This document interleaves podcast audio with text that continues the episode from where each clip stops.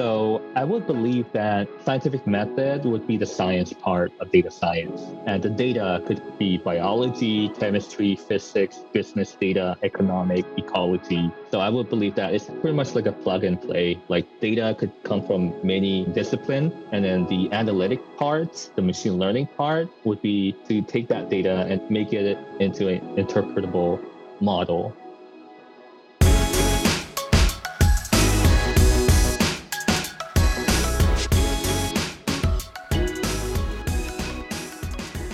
What's up, everybody? Welcome to the Artists of Data Science podcast, the only self development podcast for data scientists. You're going to learn from and be inspired by the people, ideas, and conversations that'll encourage creativity and innovation in yourself so that you can do the same for others. I also host open office hours. You can register to attend by going to bit.ly.com forward slash ADSO. H. I look forward to seeing you all there. Let's ride this beat out into another awesome episode. And don't forget to subscribe to the show and leave a five star review.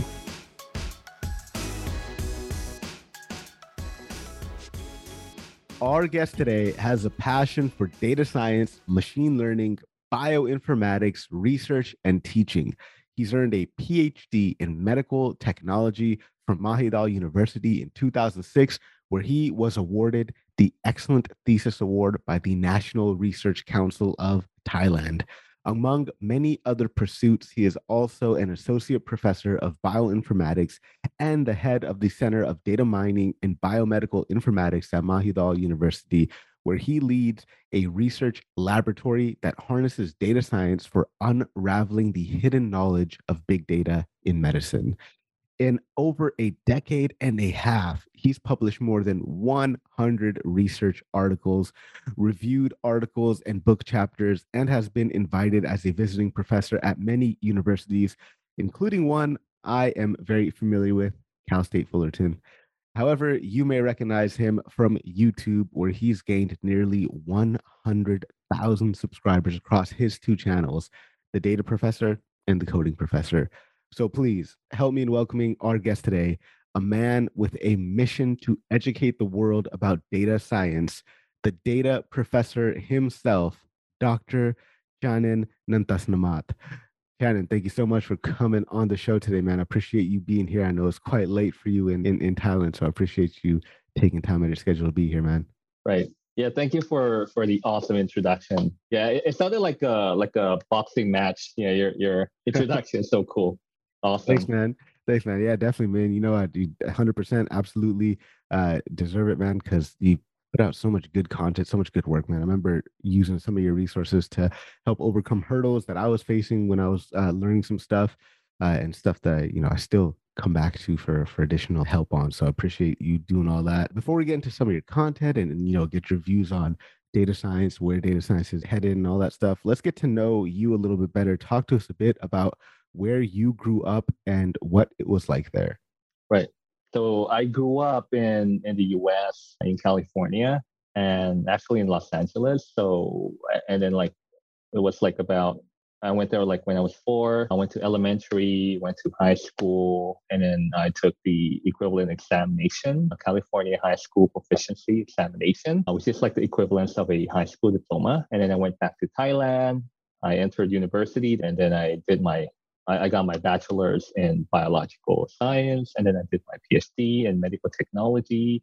And then I've been a professor for the past 14 and a half years. And I started my YouTube channel two years ago. And yeah, so we're here today.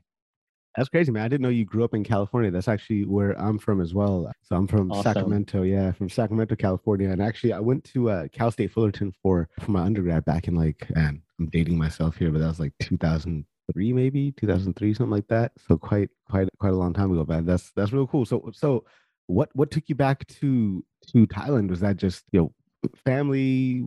Uh, I'm assuming like your background is is Thai. Like what what brought you back to to Thailand? Yeah, so like like at the time, my my dad was in Thailand, and he he migrated back to Thailand. My brother was in the university there, and so I had to migrate back to Thailand as well. and then I did my college there. I almost had a chance to uh, go to community college at, in Irvine, Irvine Valley College, and then planning on doing a bachelor's degree there at UC Irvine, like a transfer. Yeah, but then we we moved back to Thailand first. Yeah, I, I actually took a class or two at Irvine Valley College. I think it was like a biology class. Oh, cool! Just to, right. Just to make, yeah, make up some some classes in between sessions because I was a horrible student and right. flunked a lot of classes because I just did not go. but so, how different is your life now than what you thought it would be growing up? Yeah. So, like when I grew up, yeah.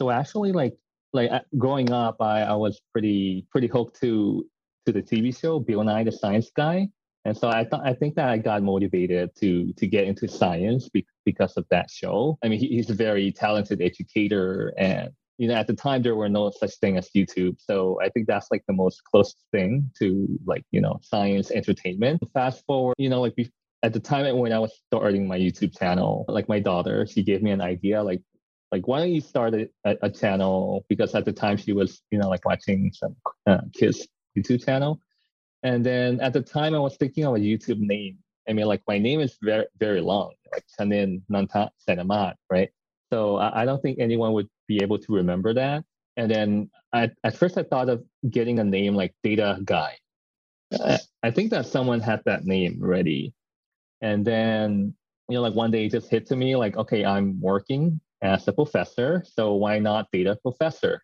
And so yeah, and then I use data professor as my ID name on on YouTube. And yeah, that's pretty so cool. I man. never never had thought that I would be a YouTuber. You know, like at the at the first you know like at the first impression there, it's like I could remember that some of my students were kind of like uh, surprised. It's like, wow, you're you're doing YouTube.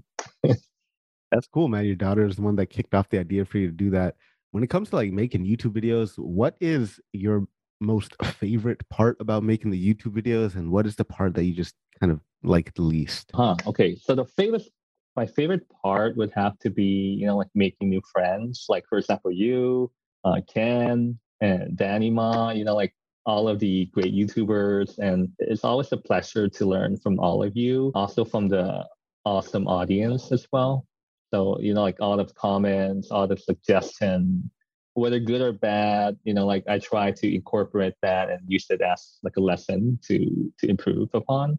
Because, you know, like there's a lot of things that I don't know, like content creation, video editing, graphics, you know, blogging, you know, all of that I, I pretty much like learned from the internet as well. Yeah. Like making YouTube videos by learning it from YouTube. Yeah, that's like super yeah. meta. That's super meta, man. So, what about your least favorite part? So, what, what part of it is uh the the toughest? Is it just that the the editing and and the blogging and stuff like that, or is there some parts of it where you're just like, oh man, I hate, I hate doing this? I I wouldn't say that I hate doing. I mean, I, I don't think there would be anything that I hate about it, but it, it's just like there are things that I think I could improve upon. Like at the beginning, you're like my very first or a couple of videos, it took me like an a week, entire week to edit the, the video. And then like over time, I, I pretty much like learned the tips and tricks. I could maybe customize my keyboard and then, you know, like kind of like v- playing video games. When you play video games, you, you have like keyboard shortcuts. So I have that for you for Adobe Premiere Pro.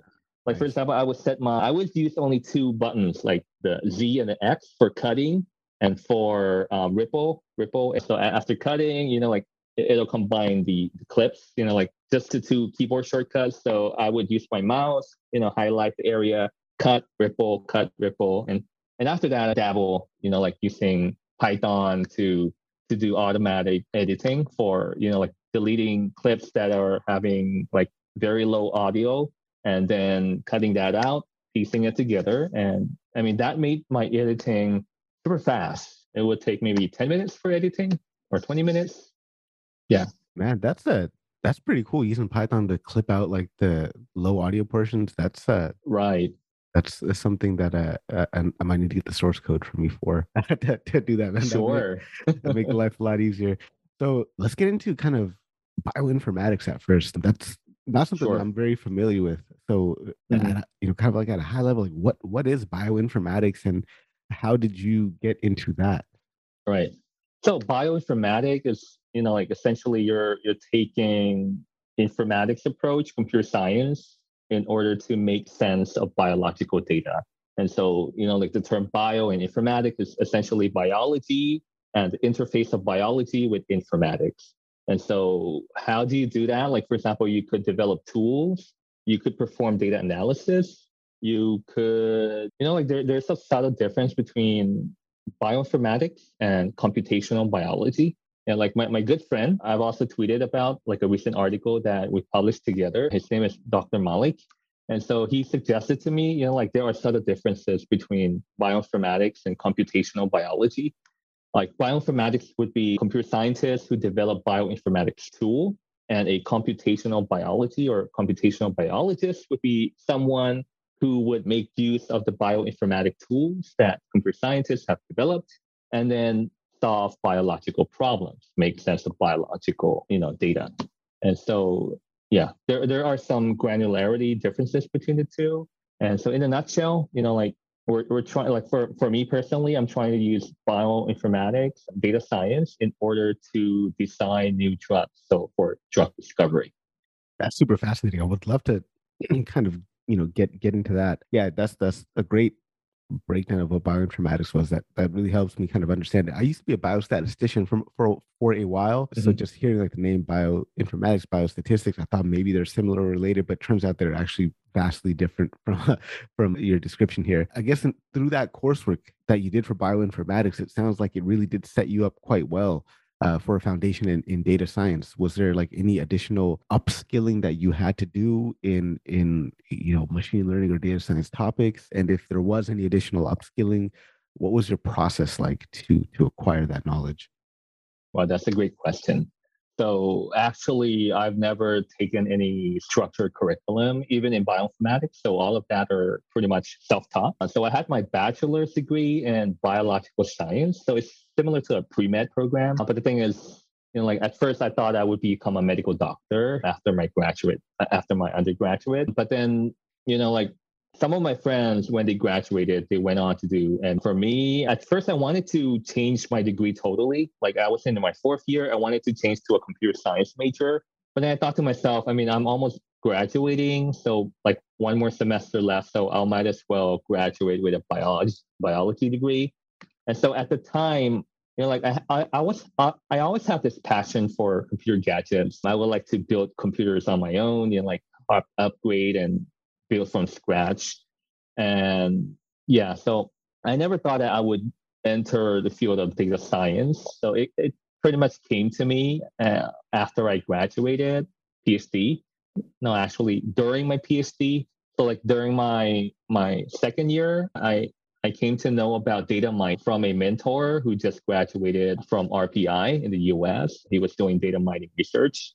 And so that was back in 2005. I heard the term data mining. And then from there, he gave me a book. I self self study from that book. And then during PhD, there's a lot of self studying. You know, like it's not like at the time, data mining is such a new field, new new field, even for for Thailand and even I guess for the whole world as well. And so I, I, pretty much like, you know, Google, there were no YouTube videos at the time. I hit the library, you know, like I discovered that if I perform tutorials, you know, like from the first page into the last page of a book, it didn't really help. It it didn't click. And so what I did was I selectively selected particular chapters that would help me to solve specific problems. And then based on my own biological problems, data problem that I would like to solve, I would Google for solutions specifically. And then over time, it kind of magically fall into place. You know, like I, I didn't really have a structured approach to learning.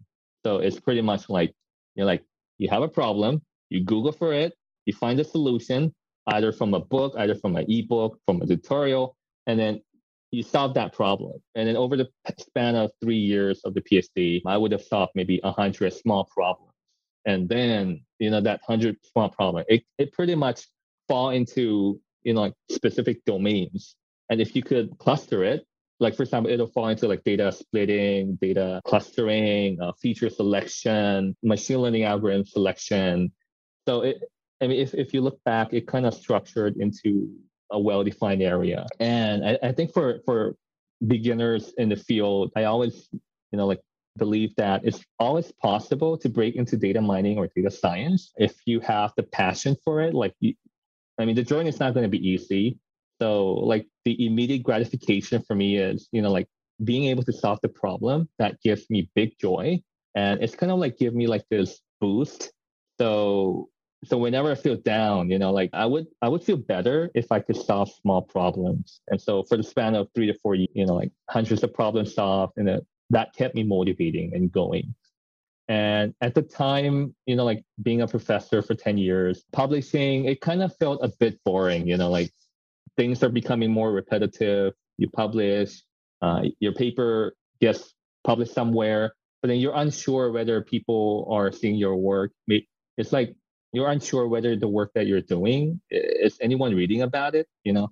And so YouTube pretty much give instant feedback, you know, like you, you publish a video and then, you know, there will be a lot of people commenting, suggesting like this is wrong. Like, you know, I would take that to improve for the future video or like the font that I'm using is too small, you know, okay, I'll increase the font size or maybe viewers would suggest some improvement to the code. And so I would also learn from that as well.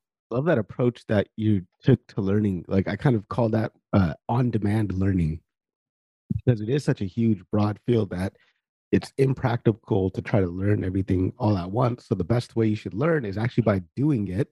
So mm-hmm. doing mm-hmm. something and then through the process of doing that something, you're going to inevitably face an issue that you don't know how to do and then mm-hmm. you go research and figure it out and then that's how that iterative like learning kind of happens maybe iterative is not the word but you know cumulative learning kind of happens that way uh, oftentimes i get messages from people like well, what kind of project should i do like you know what should i research mm-hmm. people message me all the time asking me what they should research for for their you know, bachelor's thesis or master's thesis and i'm like i don't have an answer for you like you need to find that answer out yourself like when when people come to you with, with this type of uh, question you know, how do I figure out what project I want to do? How do I figure out what I want to research? What advice do you typically give to them?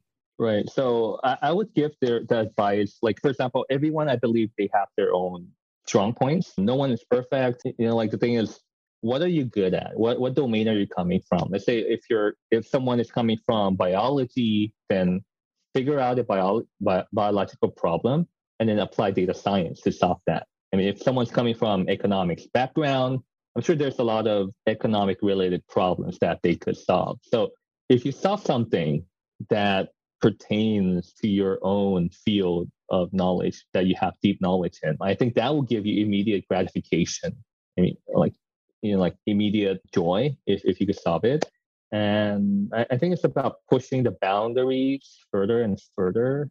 Like, you know, like there, there's a lot to learn about so it's always great to be able to have problems and then, you know, make solutions to that.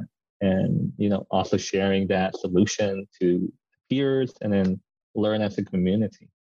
We love that that advice because you're taking like previous knowledge that you've already kind of have a good core competency in, and then you're mm-hmm. using that to push yourself to learn something new. So when you do kind of hit those moments of, oh man, like I don't know anything, I don't like imposter syndrome moments, then you're like, oh, actually, I do know this thing. I just need to learn how to take this thing and apply it to that, right? It kind of helps with that momentum and helps with that confidence as you're moving through it. Uh, thanks so much for, for sharing that. Now I want to get into you, you mentioned drug discovery a little bit earlier. Uh, let's let's talk about that real quick, man. Like what what is drug discovery? You know, how are drugs discovered? In my mind, it's just like mad scientists in the lab mixing things into you know a pot and right. having all these things blow up. Is that like mixing chemicals and stuff? Is, is there more to drug discovery than that? Right. So I, I would believe that that is kind of like in was it Dexter? Uh, there's like a cartoon on Cartoon Network. Uh, so you know, like imagine eh, we would imagine drug discovery would be something like that, like a mad scientist, right? But in reality, it, it's not like a one person team. So drug discovery is a team effort, and most likely is advancing very rapidly in academia, in in industry more. In academia, you know, like their progress will be a bit slower because of limited funding like big pharma, like what Pfizer, AstraZeneca, you know, there, there will be teams of hundreds of scientists, you know, coming from traditional wet lab and also computational lab as well, you know, like working together. And you know, to get a drug to market, I mean, one drug would come from maybe thousands of chemical ideas in order to come up with one drug. And the cost of getting that drug to the market, it takes at, at least maybe a billion dollars and it takes more than 10 years to do that. So yeah. Where does data science kind of enter into the mix here? Like we are talking about chemicals and and and, and right. stuff like that. Like how how does data science uh, kind of fit into the mix here? Right, great question. So there's a field called cheminformatics.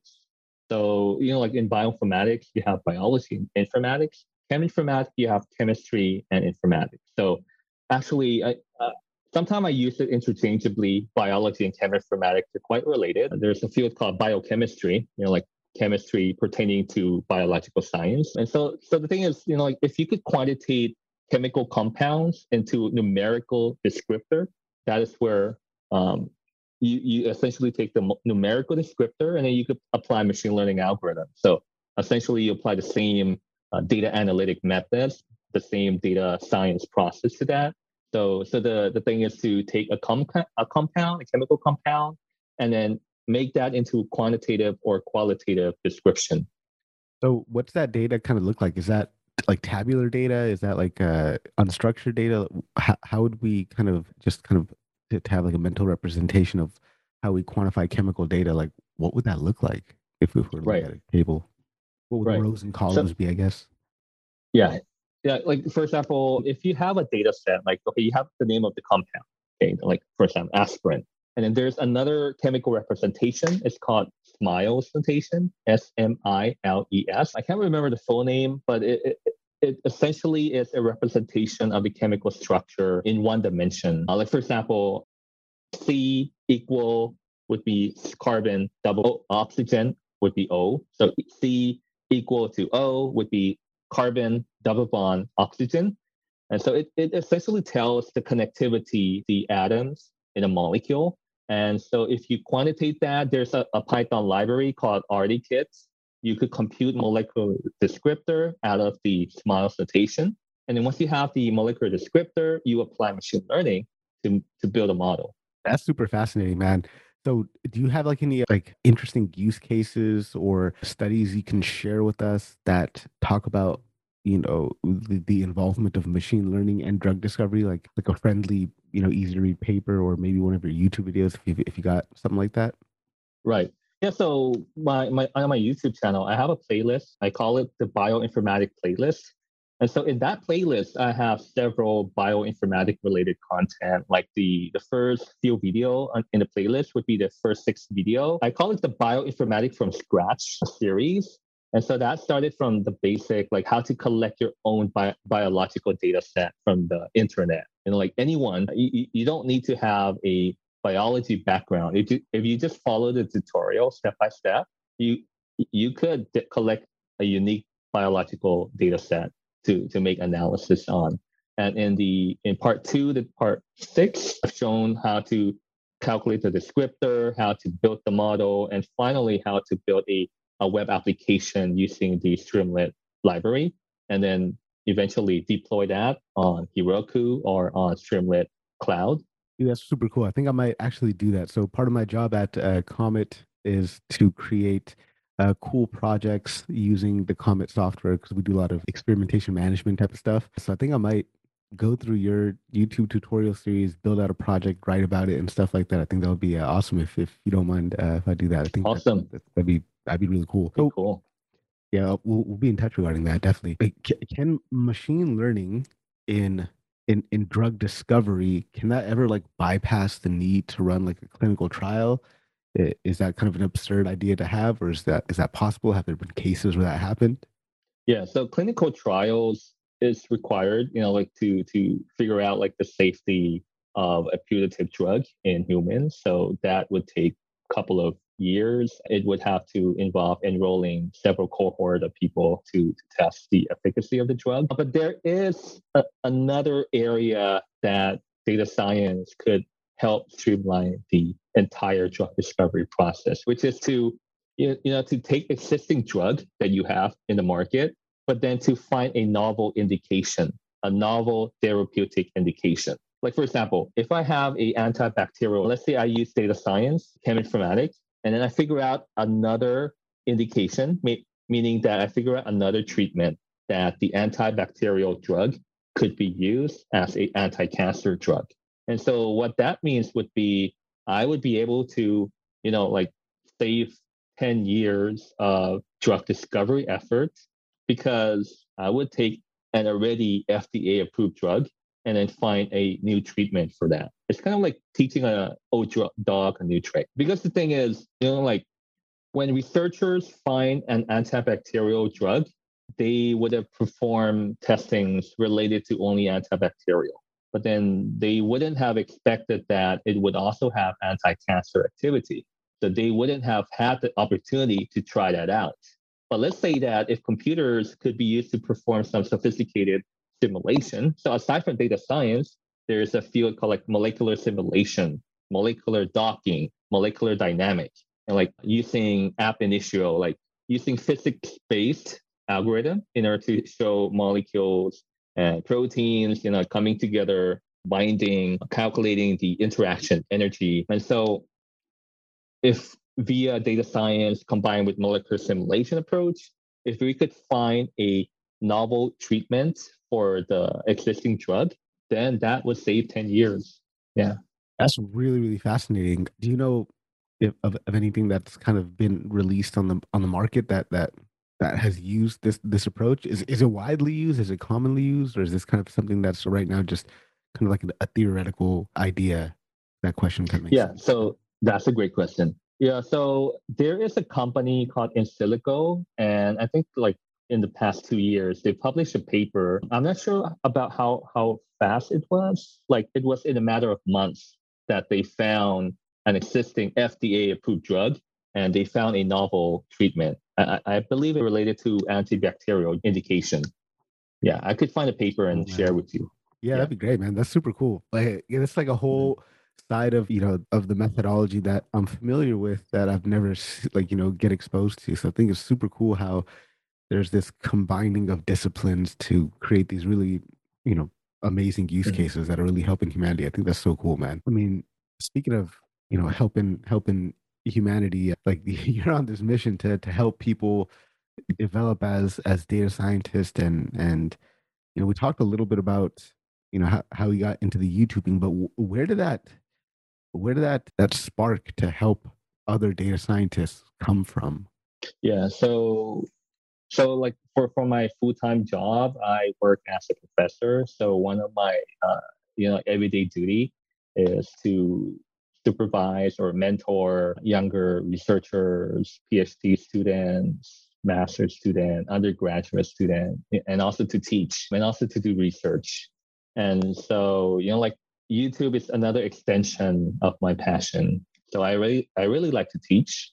And you know, over the course of the past what 10 years before I went to YouTube, I felt like that, you know, like there are, you know, like although I teach every semester, but then, you know, like after the semester ended, it kind of felt strange, you know, like, okay, it's like, okay, no more class. But you know, on YouTube, it's like you're you're able to do it over and over again.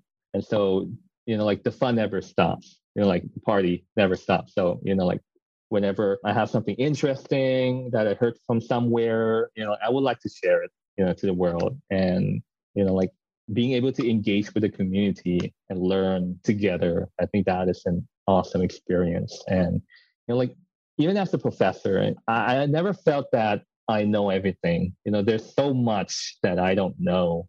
And I'm very open to that as well. And so, you know, like I learn a lot from my students. I learn a lot from the viewers, and you know, learning is a very fun endeavor.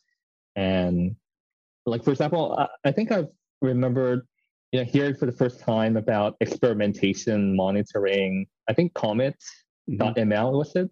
Yeah, yeah, that's that's where I work. Yeah. yeah. Awesome. Yeah. So like when I went for the first time when I saw that, I was like, wow, this is so cool. It's like it's like you're you're you know in biology when you're doing experiments, you would track the experiment, you would keep a notebook, like a physical notebook. And what Comet is doing is essentially that, you know, like, but then you, are able to monitor the experiment of machine learning model building. You could visualize, diagnose the model, feature, you know, like parameter optimization and all that, you know. And the great thing is it's much more trackable and reproducible than the actual wet lab experimentation. And actually, two years ago, I've written a paper, a review article on the computational reproducibility of drug discovery project. And in that paper, I, I argued that a lot of the research in computational drug discovery, they're not reproducible. Mm. You know, like sometimes it's, you know, like sometimes it's not even in a Python or Jupyter notebook. Some experiment or, you know, like via point and click uh, GUI software.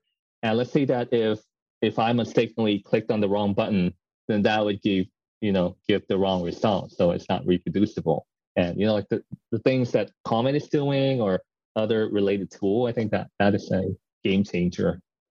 It's a, brings me to an interesting kind of idea. Something I've been wrestling with a lot recently. Recently, kind of like a I don't know, maybe a philosophical, I guess, contention or mm-hmm. or or discomfort that I'm feeling is you know we call it data science but how much science is there in data science because i feel like there's really mm-hmm. two different two different breeds of data scientists there's data scientists mm-hmm. like like yourself that are actually like you know doing science and doing research but then there's data scientists who are in the business and you know they're in organizations and they're all business minded type of data scientists mm-hmm. um, you know uh, it, they seem very different to me and i don't know if the business side, like the business data scientist type of people, if they actually understand the science that they're doing. Like I, I don't know if that where I'm taking this is, is making sense, but let me let me kind of reframe the question as where is the science in data science? Mm-hmm. Yeah, so you know, like like maybe from one of the episodes from Bill Nye's uh, the Science Guy, it would be, have to be the scientific method about the hypothesis forming. Like for example, in business, you would have A/B testing, you would have some hypothesis, you would have some variables, you would have some variables that you fix, and then you would like to see whether that influences the outcome of the experiment. So I, I would believe that scientific method would be the science part of data science. And the data could be biology, chemistry, physics, business data, economic, ecology. So I would believe that it's pretty much like a plug and play. Like data could come from many disciplines and then the analytic part, the machine learning part, would, would be to, to take that data and then make it into an inter- interpretable uh, model. And, you know, like there, there's so much in data science, you know, like there's data collection. Before data can be collected, there's research experimentation, research design. I believe in biostatistics, there's so many like Latin, what do you call it, design, Latin square, stratification. Like yeah, Latin yeah. square. Yeah. Uh, stratification and like sampling, you know, all of that forms the core of data science.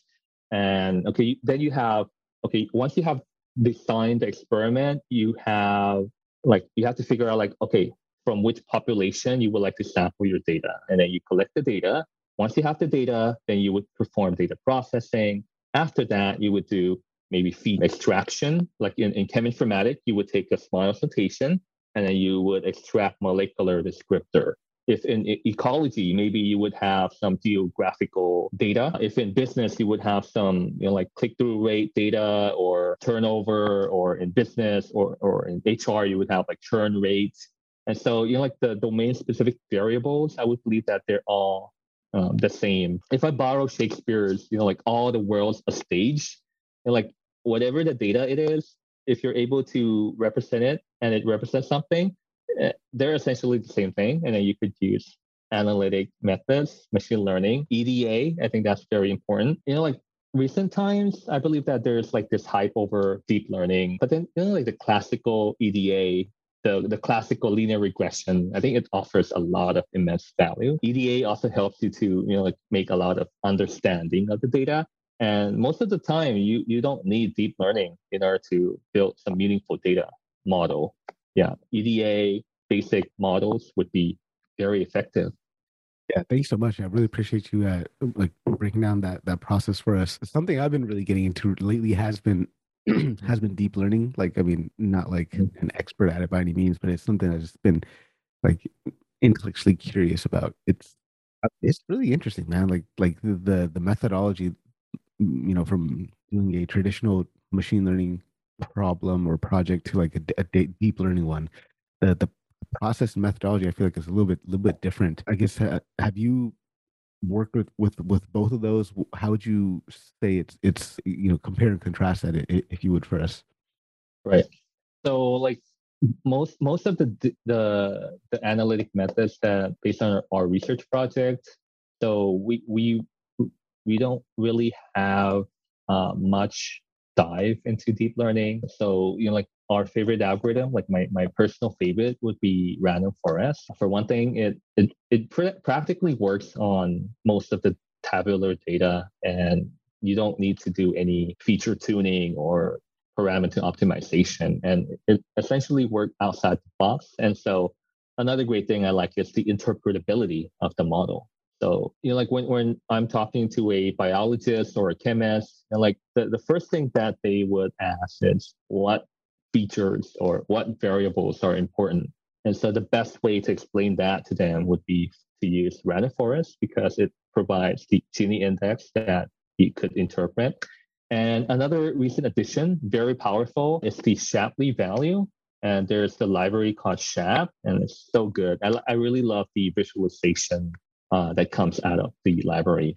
And in terms of deep learning, I believe there's a lot of unique area. Like for example, GANs, you could use it to generate new molecule. It could you could use it to train existing data, and then you could generate a new molecule. Same thing as you could generate a new uh, human being, uh, like a photo of a of a hypothetical person. Yeah, so same thing. It could be used to generate a hypothetical hypothetical molecule that you know like chemists wouldn't have thought about. that is models, an awesome yeah. area. Yeah, yeah, generative models are so cool, man. Something that uh, I, I just like the interplay between deep learning and how it can help like augment human creativity. There's there's this awesome book called The Creativity Code by Marcus du Sautoy. Really, really good book that talks about it's mostly about deep learning, art and innovation, the age of AI. I'm actually interviewing the author of this book uh, later this week. Awesome. So if you guys are mm. uh, you guys are watching live, tune in on Wednesday for that. So let's uh, let's talk about a couple of blog posts that, that you've written. There's one that talks about how to learn anything and why it doesn't actually take 10,000 hours to, to learn something. I thought it was a great mm-hmm. blog post. If you could talk to us uh, a little bit about that. Yeah, actually, I, I got that from one of the YouTube videos that I've watched. And I believe he, he's an author of a book and from pretty much, I, I, pretty much summarized what I've watched from YouTube. And then he, he's also an author of books. So essentially, from that, it's like there's a misconception that in order to learn and master something, you would need 10,000 hours. But then from from the video, I believe that it was only what you need 20 hours actually to learn something. But then you you, you would learn something and you would be able to do it at a at a good level but in order to take, ten, in order to become a master, that would require 10,000 hours. But in order to become good in something, 20 hours.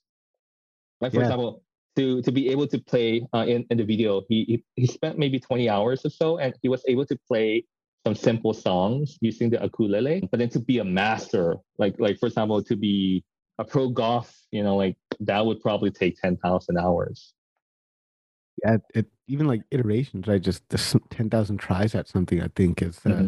that, you know that that's kind of where the learning happens the most. Is just across the iterations where that learning curve really starts to to pick up for for people. Because man, at, at some point you got to just stop watching the videos. You got to stop reading the books and just start taking you know action. Right. So speaking of that, is learning data science the same thing as learning anything else? Is you know do we need a more specialized approach to learning data science? You've got this this awesome post about seven effective tips for studying data science. I guess if you could share some of those tips. I know that we've talked about a few of those uh, kind of throughout the episode but we can uh, kind of condense it down here as well. Right. Yeah so so like for for myself i believe that i think there's this awesome concept about the open mindset uh, no what's it the open mindset? The growth mindset. Growth mindset yeah, yeah. Yeah the growth mindset yeah so like if you believe that you could learn something you know like it's just a matter of time then you know if you're keeping improving one one percent at a time as you you have already mentioned you know like in a year let's say uh, for each day you aim to learn one new topic so you're improving one percent. You know, in a year that would amount to what was it 300 percent?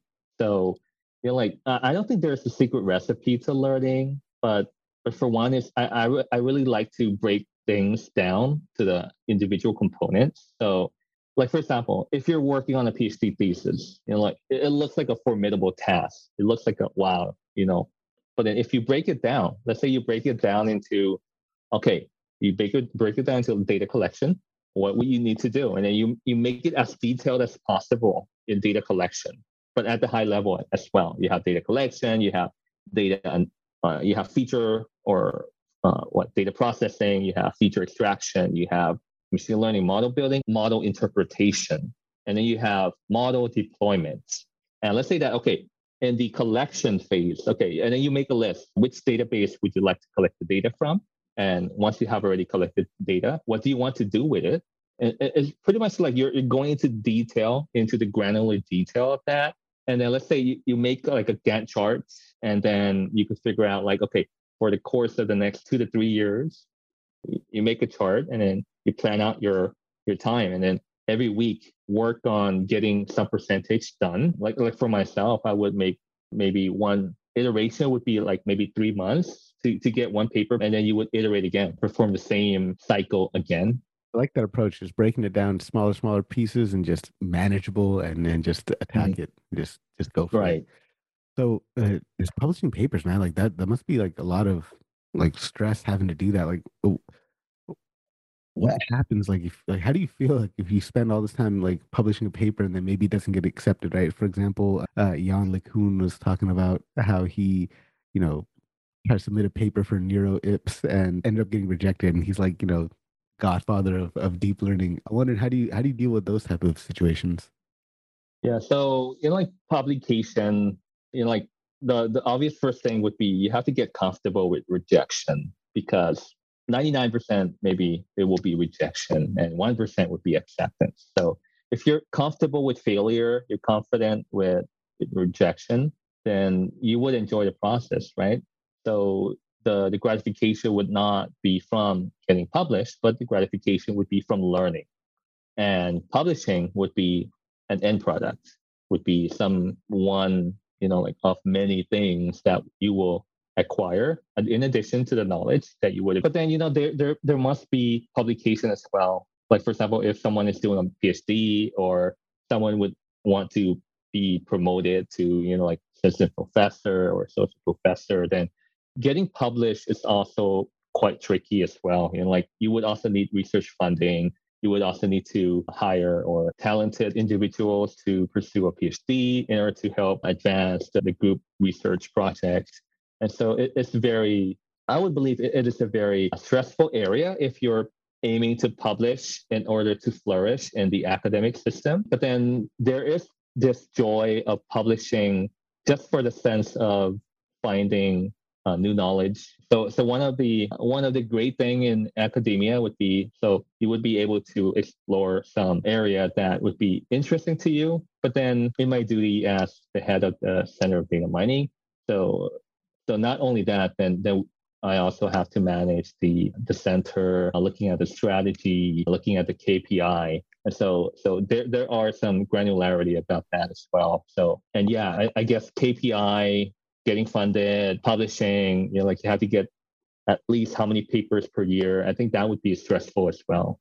So yeah, yeah I can imagine, man.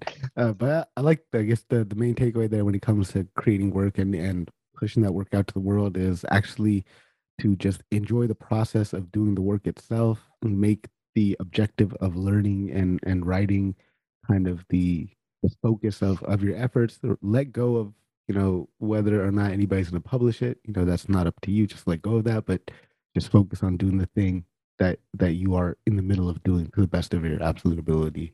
I think that's an important important point there. Let's let's start winding this down, man. Let's do one last kind of what I call a formal question, then we're going to jump into the random round. So this question is: It is 100 years in the future. What do you want to be remembered for? Wow.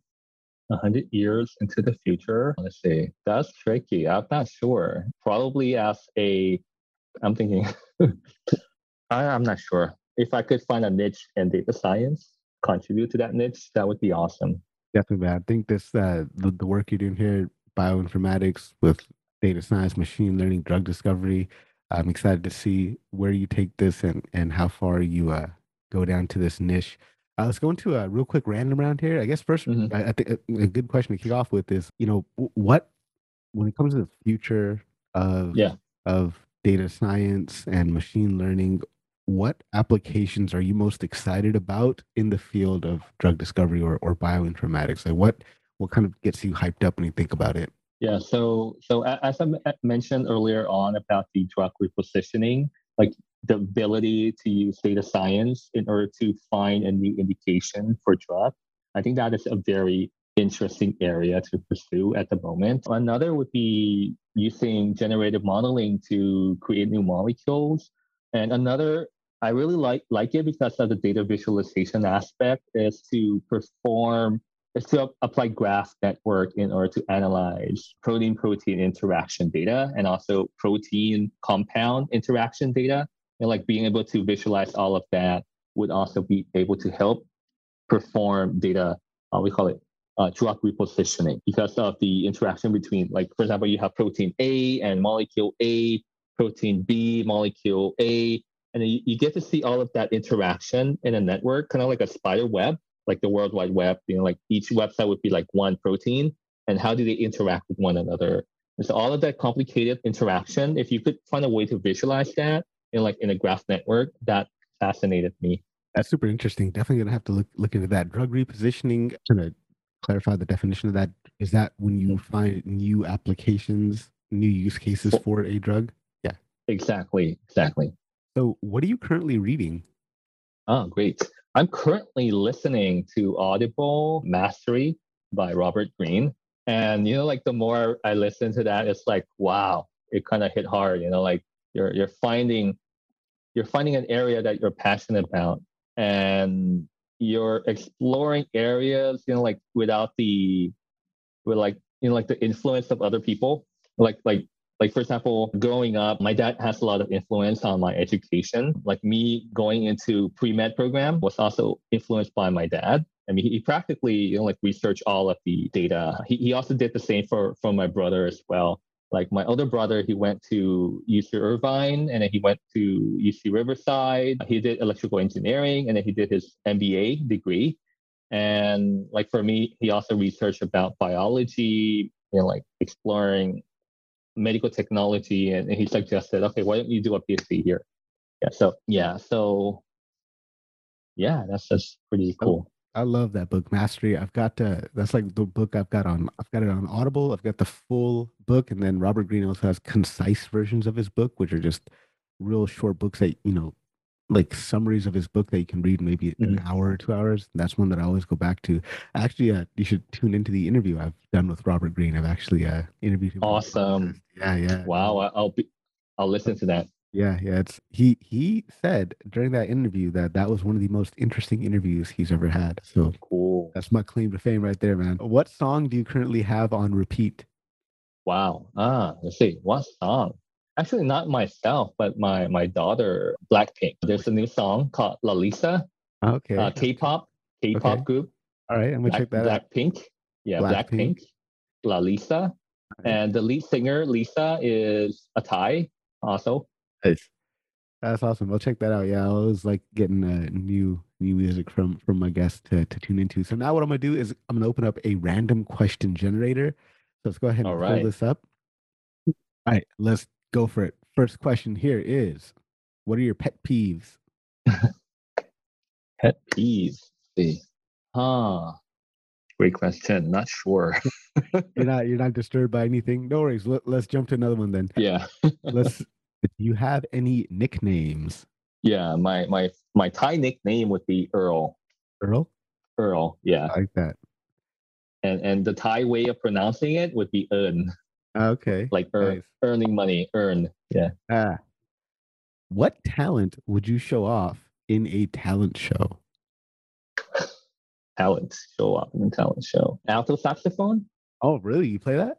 Yeah, I played alto and I, I have a soprano at home as well. That's awesome, man. That's pretty cool. Dur- during bra- band in fifth, no, in sixth, seventh, eighth grade. Cool, man. Cool. When when was the last time you changed your opinion about something major? Oh, okay. Something major. Hmm. I think the perception of what is success. You know, like eh, before, you know, like uh, success would would you know like superficially feel like okay, you have to advance in your academic career. You know, like okay, getting assistant professor, going going up the career ladder. But then, you know, like I, I just figure out like you know, it, it, sometimes it doesn't really matter. You know, like it, it's just something that other people view you as. But the thing is, are you happy with that? Are you content with that?